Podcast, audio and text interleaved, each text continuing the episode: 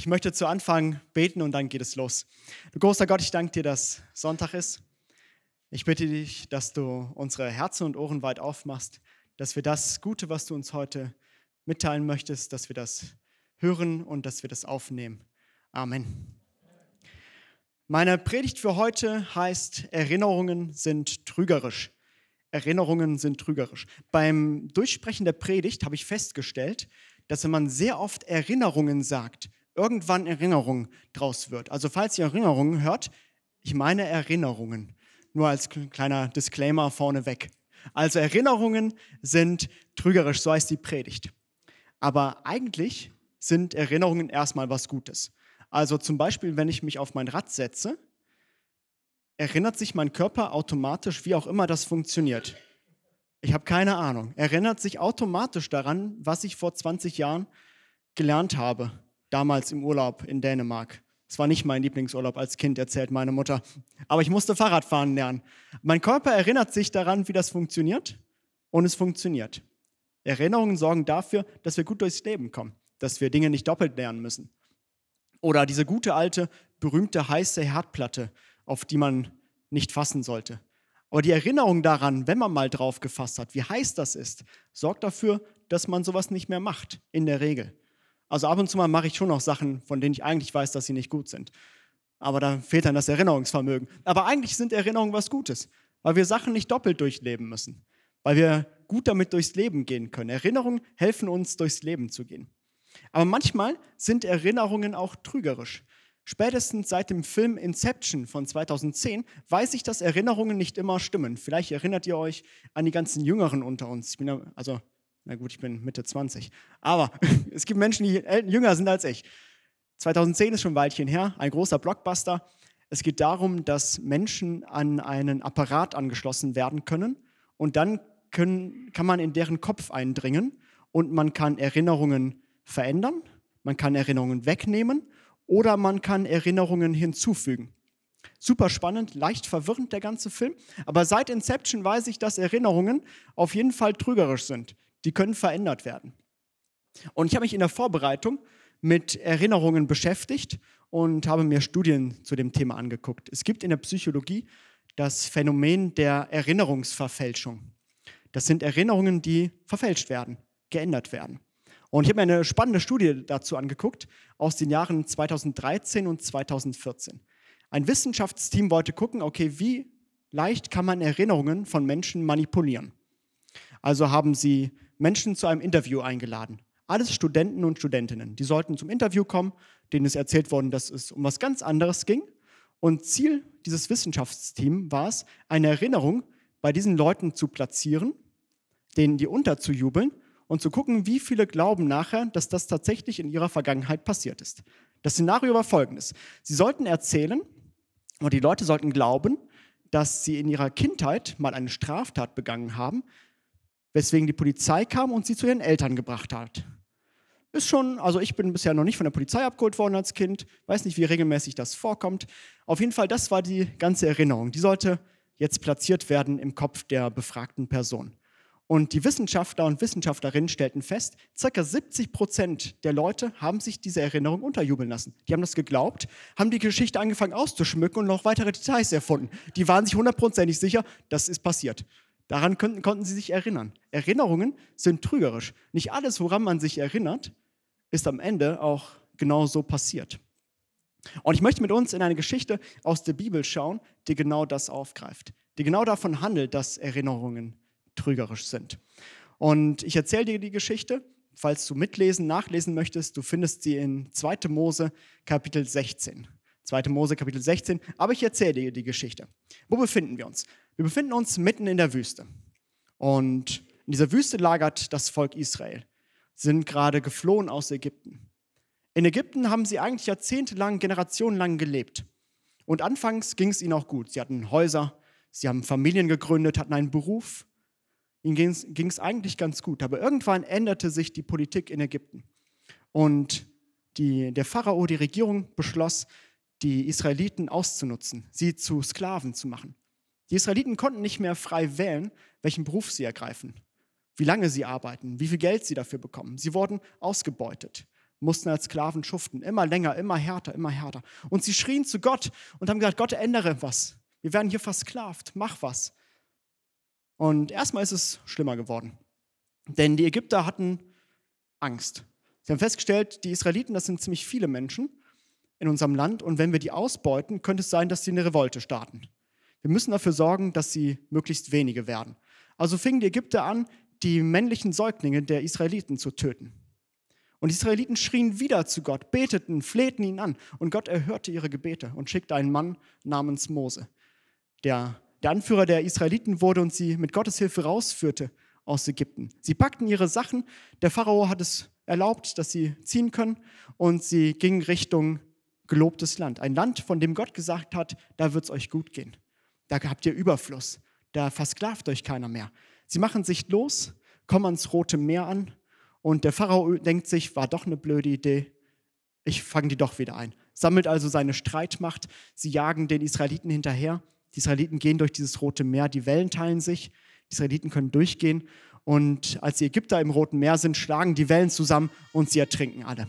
Die Israeliten sind gerettet, sie kommen in die Wüste hinein und wandern jetzt Richtung dieses gelobten Landes. Und irgendwie scheinen ihre Lebensmittelvorräte auszugehen.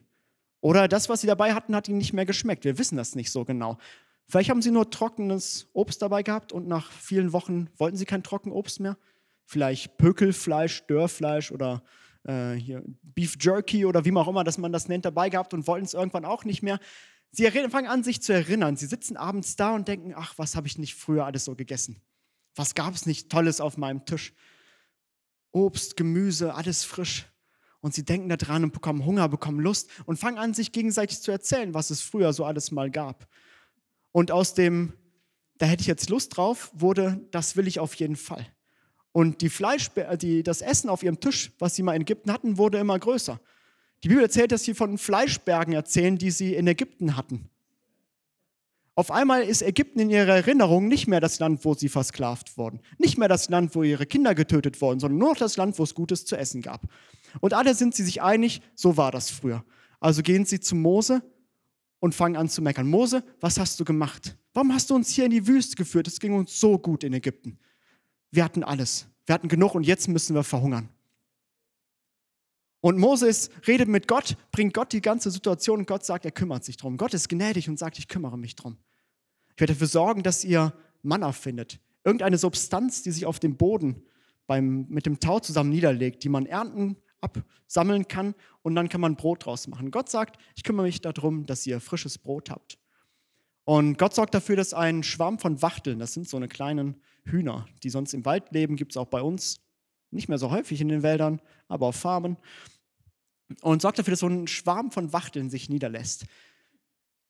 Tausende von Wachteln. Die Israeliten können sammeln, müssen ja nicht mal wirklich jagen, sondern sammeln diese Wachteln quasi nur auf und sie haben Fleisch. Und sie haben gutes Fleisch. Ich weiß nicht, ob du schon mal Wachtelfleisch gegessen hast. Ich habe es vor vielen Jahren mal gegessen. Es ist echt lecker. Also gut, dass es Wachteln waren und nicht irgendwas nicht so leckeres. Weiß nicht, Schnecken stelle ich mir nicht so lecker vor, aber es waren Wachteln und keine Schnecken. Halleluja. Und Gott versorgt die Israeliten und sorgt dafür, dass aus ihrer falschen Erinnerung wieder eine richtige Erinnerung wird. Nämlich, dass Gott es ist, der gesagt hat, ich führe euch in dieses gelobte Land, in dieses gute Land. Erinnerungen sind trügerisch. Mein erster, meine, meine Überschrift für heute. Mein erster Punkt für heute ist, glaub nicht alles, woran du dich erinnerst. Glaub nicht alles, woran du dich erinnerst. Wenn Erinnerungen trügerisch sind, sind, müssen wir damit vorsichtig sein. Müssen aufpassen, woran erinnern wir uns? Wie erinnern wir uns an Dinge? Warum ist Erinnern wichtig? Erinnern Unsere Erinnerungen prägen unser Handeln im Heute, hier und jetzt. Wenn wir uns wie beim Radfahren daran erinnern, wie Fahrradfahren funktionieren, muss ich heute das Ganze nicht mehr lernen. Das gilt aber auch für unsere Arbeitsplätze zum Beispiel. Woran erinnerst du dich aus der letzten Woche? An deine Arbeitswoche. Wie ist dein Blick auf deine letzte Woche?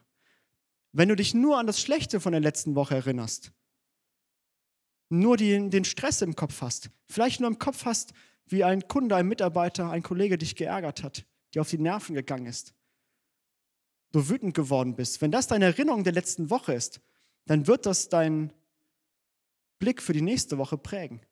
dann wird das das sein, was in dir hochkommt, wenn du da auf deine nächste Woche guckst. Dann wird bei der Planung der nächsten Woche werden diese Gefühle wieder in dir hochkommen. Und du wirst damit rechnen, dass deine nächste Woche genauso wird wie deine letzte Woche. Die Frage ist, die wir uns stellen müssen, wenn Erinnerungen wichtig sind und unser Handeln heute, hier und jetzt prägen, wem erlauben wir, Einfluss zu nehmen auf unsere Erinnerungen? Wer hat Einfluss darauf, wie du deine letzte Woche fandst? Was du dir behältst aus deiner letzten Woche?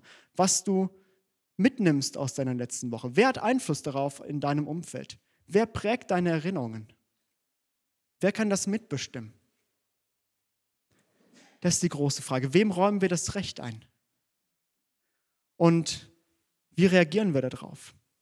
Ich habe gesagt, das, was wir aus der letzten Woche mitnehmen, das prägt unser, unsere Woche hier. Wenn wir aus der letzten Woche, aus der Schulzeit zum Beispiel, aus der Schule, das mitnehmen, meine lieben Teens, wie, wie der Lehrer war, wie er uns vielleicht auf die Nerven gegangen ist. Und wir mochten, mögen den Lehrer eigentlich gar nicht. Ihr mögt den Lehrer gar nicht. Der Unterricht ist vielleicht langweilig. Und das ist das Einzige, was ihr euch behaltet. Dann werdet ihr in der nächsten Woche, wenn ihr wieder Unterricht bei ihm habt, wieder daran denken und wieder erwarten, dass es schlecht wird. Und wenn wir erwarten, dass es schlecht wird, dann sehen wir das Gute gar nicht mehr. Das ist das Problem an den Erwartungen. Erinnerungen sorgen für Erwartungen. Erinnerungen und Erwartungen hängen zusammen. Meine Erinnerung prägt meine Erwartung. Wenn wir uns nur an das Schlechte erinnern oder an falsche Dinge erinnern, dann sind unsere Erwartungen auch falsch. Die Israeliten haben erwartet, dass sie verhungern werden, weil sie sich nicht daran erinnert haben, was Gott vorher alles gemacht hat. Sie haben falsche Erinnerungen gehabt, weil sie gedacht haben, früher war alles besser. Früher hatte ich genug zu essen. Aber die Erinnerung daran, wie Gott sie gerettet hat vor, den, vor der ägyptischen Streitmacht, wie sie durch dieses rote Meer gegangen sind, trockenen Fuß, Fußes, die war weg. Die war weggeblasen. Sie haben nur die schlechte Erinnerung gehabt, haben sich gegenseitig hochgeschaukelt damit und haben deswegen eine negative Sicht für heute, hier und jetzt gehabt. Wem erlaubst du, dass er dir deine Erinnerungen mitbestimmt? Wem hörst du zu auf der Arbeit? Wem hörst, wem hörst du zu in deinem Freundeskreis? Wem hörst du zu in deiner Familie? Wem gestattest du, dass er deine letzte Woche, deinen letzten Monat, dein letztes Jahr beurteilt?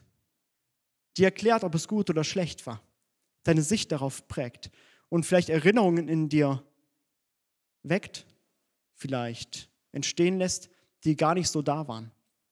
Erinnerungen sind manipulierbar, sind veränderbar. Glaub nicht alles, woran du dich erinnerst.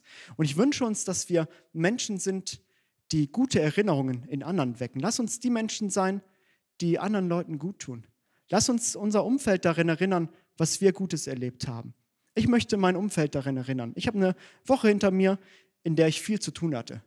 War stressig, ich habe viel gearbeitet, ich habe lange gearbeitet, aber ich war zufrieden und ich war glücklich. Und ich möchte mich mit Menschen umgeben, die mich an meine Zufriedenheit, die Gott mir geschenkt hat, erinnern. Die mich daran erinnern, dass Gott mich glücklich gemacht hat in dieser Woche, obwohl es viel Stress war, obwohl ich viel zu tun habe. Ich möchte keine Menschen um mich herum, die mir erzählen, wie stressig meine Woche war dann werde ich am, jetzt heute Abend da sitzen, auf meinen Terminkalender gucken und denken, die nächste Woche wird genauso stressig. Dann bin ich wieder keiner guten Dinge. Dann bin ich wieder pessimistisch und gehe in die Woche. Sondern ich möchte Leute, die mich daran erinnern, Torben, du warst glücklich in der Woche. Und es steht wieder eine Woche vor dir, in der du viel zu tun hast.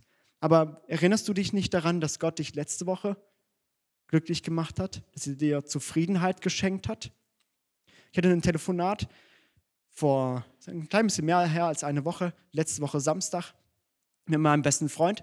Und wir haben so ein bisschen erzählt von, von der Woche. Und er sagte irgendwann, Torben, du bist glücklich. Das spüre ich so durchs Telefon, das höre ich dir an. Und das sind die Freunde, die ich haben möchte in meinem Leben, ihr Lieben. Freunde, die das mitbekommen, was Gott uns schenkt. Und das in uns wecken, weil ich das mitnehmen kann, weil mir das Kraft gibt.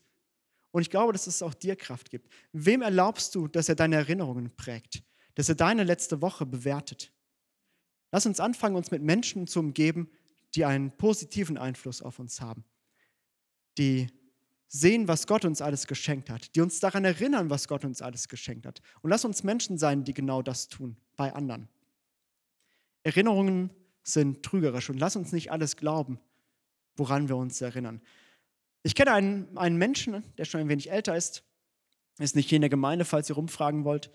Der ist in der DDR groß geworden, hat dort studiert, hat gearbeitet und Zeit seines Lebens hat er zu DDR-Zeiten immer gemeckert. Immer gesagt, ah, das darf man alles nicht, das darf man nicht sagen, das bekommt man nicht. Wenn man hier ein Haus bauen will, muss ich gucken, dass ich von meinen Verwandten aus dem Westen die Fliesen bekomme, die ich eigentlich haben will, weil hier kann ich sie ja nicht kaufen.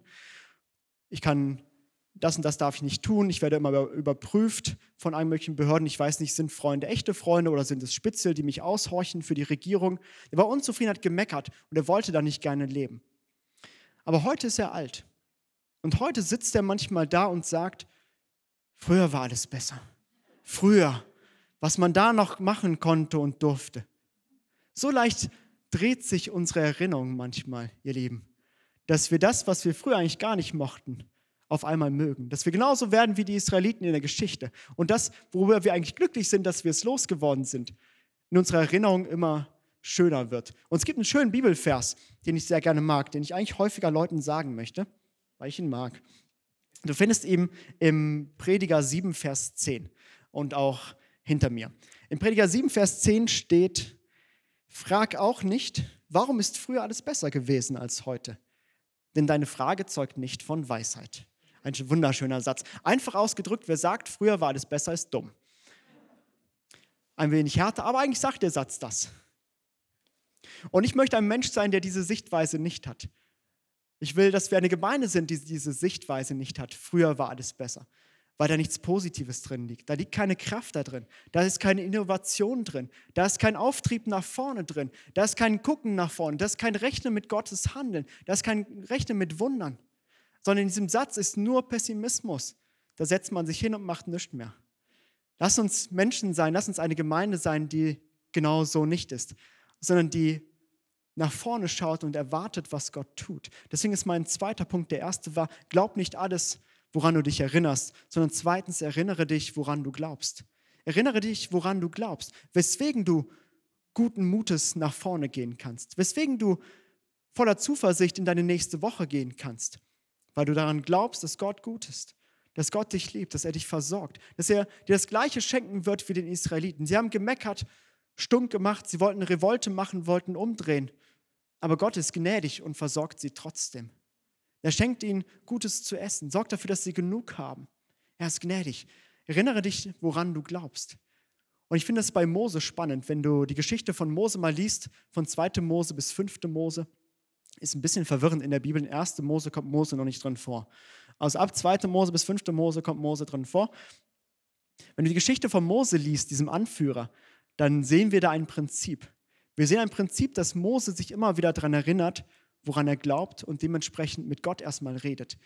Wenn die, wenn die Gefahren kommen, wenn die Leute an ihn herankommen mit allem Möglichen, was sie haben wollen, wenn sie alle möglichen Beschwerden haben, dann geht er zu Gott und redet mit ihm. Und er redet wirklich echt. Oft genug steht Mose da und sagt, Gott, ich habe keine Lust mehr, kümmere du dich um das Volk, ich gehe woanders hin. Das ist dein Volk, das sind nicht meine Kinder, mit denen habe ich nichts zu schaffen, nimm du. Und dann sagt Gott, nee, Mose, nimm du. Und Mose sagt nein, Gott, mach, nimm du. Und dann machen sie beide gemeinsam weiter. Aber oft genug sind die sind ehrlich miteinander. Mose geht ehrlich mit Gott ins Gespräch und sagt, das habe ich erlebt. Hier kommen Menschen zu mir, die ihre Erinnerungen teilen, die ihre Gedanken teilen, die alles Mögliche von mir wollen. Ich hab, Mose kommt oft genug zu Gott und sagt, ich habe eine harte Woche hinter mir. Es ist wirklich zum Kotzen. Ich will eigentlich nicht mehr. Und er redet ernsthaft mit Gott und Gott schenkt ihm diese neue Perspektive, richtet ihn wieder auf. Er kommt zu Gott, weil er weiß, woran er glaubt, weil er weiß, dass es Gottes Volk hier ist, weil er weiß, dass Gott gut ist, dass Gott versprochen hat, sie in dieses Land zu führen und weiß, Gott hält seine Versprechen. Hey, Gott hält seine Versprechen auch in deinem Leben, in meinem Leben. Ich will mich immer wieder daran erinnern, woran ich glaube, wenn meine Erinnerung an eine Situation, an ein Gespräch schlecht wird. Kennt ihr das, wenn man sich an Dinge erinnert und im Nachhinein werden sie eigentlich noch schlechter? Manchmal fällt mir das auf, dass ich einen dummen Kommentar irgendwo gemacht habe. Und dann kann ich ihn erst beiseite schieben und denken, ach, wird gar nicht so dumm gewesen sein. Und dann denke ich noch ein bisschen weiter drüber nach und eigentlich wird die Situation immer schlimmer. Und meine Erinnerung wird es auch immer schlechter. Im Nachhinein ist gar nicht groß was passiert. Aber manchmal habe ich diese Schleife in Erinnerung. Immer schlimmer, immer schlimmer. Manchmal ist aber auch das Gegenteil. Manchmal habe ich was Schlechtes gemacht und dann fange ich an, mir das gut zu reden. Am Ende habe ich eigentlich ziemlich viel Gutes getan von dem Schlechten. Aber ich möchte mich daran erinnern, woran ich glaube. Dass Gott es ist, der mich führt und leitet, der mit mir durch diese Woche geht, mich unterstützt, mir Zufriedenheit schenkt. Erinnere dich, woran du glaubst. und glaub nicht alles, woran du dich erinnerst.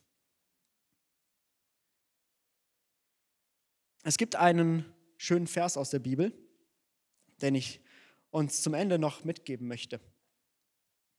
Und zwar hast du ihn vielleicht schon häufiger gehört. Das ist der klassische Vers, der in der Landeskirche, wenn du mal in der Landeskirche bist, klassischerweise, weil ich muss gucken, dass jetzt Henning nickt, der am Ende der Predigt gesagt wird. Es gibt ein äh, Predigt-Anfangswort und ein Predigt-Schlusswort. Und dieses Predigt-Schlusswort finde ich sehr schön und möchte uns das gerne noch mitgeben. Du findest es im Philipperbrief in Kapitel 4, Vers 7. Und auch jetzt genau hinter mir. Dort steht, und der Friede Gottes, der alles Verstehen übersteigt, soll eure Herzen und Gedanken behüten. Er soll sie bewahren in der Gemeinschaft mit Jesus Christus. Der Friede Gottes, der alle, all unser Verstehen übersteigt. Ich wünsche uns diesen Frieden, dass wir, egal was unser Verstand uns sagt, egal woran er uns erinnert, dass wir, dass du diesen Frieden in dieser Woche hast und in Wochen, die noch danach kommen. Dass Gott dir nachgeht, dass er dir seinen Frieden schenkt. Dass deine Erinnerungen daran nicht manipuliert werden, du sie dir selber einredest, andere sie dir einreden, sondern dass du den Frieden Gottes hast, egal was da kommt, egal wie stressig deine Woche war, egal welche Herausforderung noch kommt, egal welche unbekannten Sachen noch auf dich zukommen, dass du diesen Frieden hast, der höher ist als alles Verstehen, der größer ist als wir, den wir nicht begreifen können, den wir nicht in unseren Verstand packen können, der uns jedes Mal wieder überrascht, mit dem wir jedes Mal vielleicht nicht gerechnet haben, aber da kommt er, der Friede Gottes um die Ecke. Und wir haben Frieden in Situationen, haben Frieden im Stress, Frieden im Streit. Wir leben Vergebung. Ich wünsche uns diesen Frieden. Und der Friede Gottes, der höher ist als alle Vernunft der bewahre unsere Herzen und Sinne in Christus Jesus, unserem Herrn. Amen.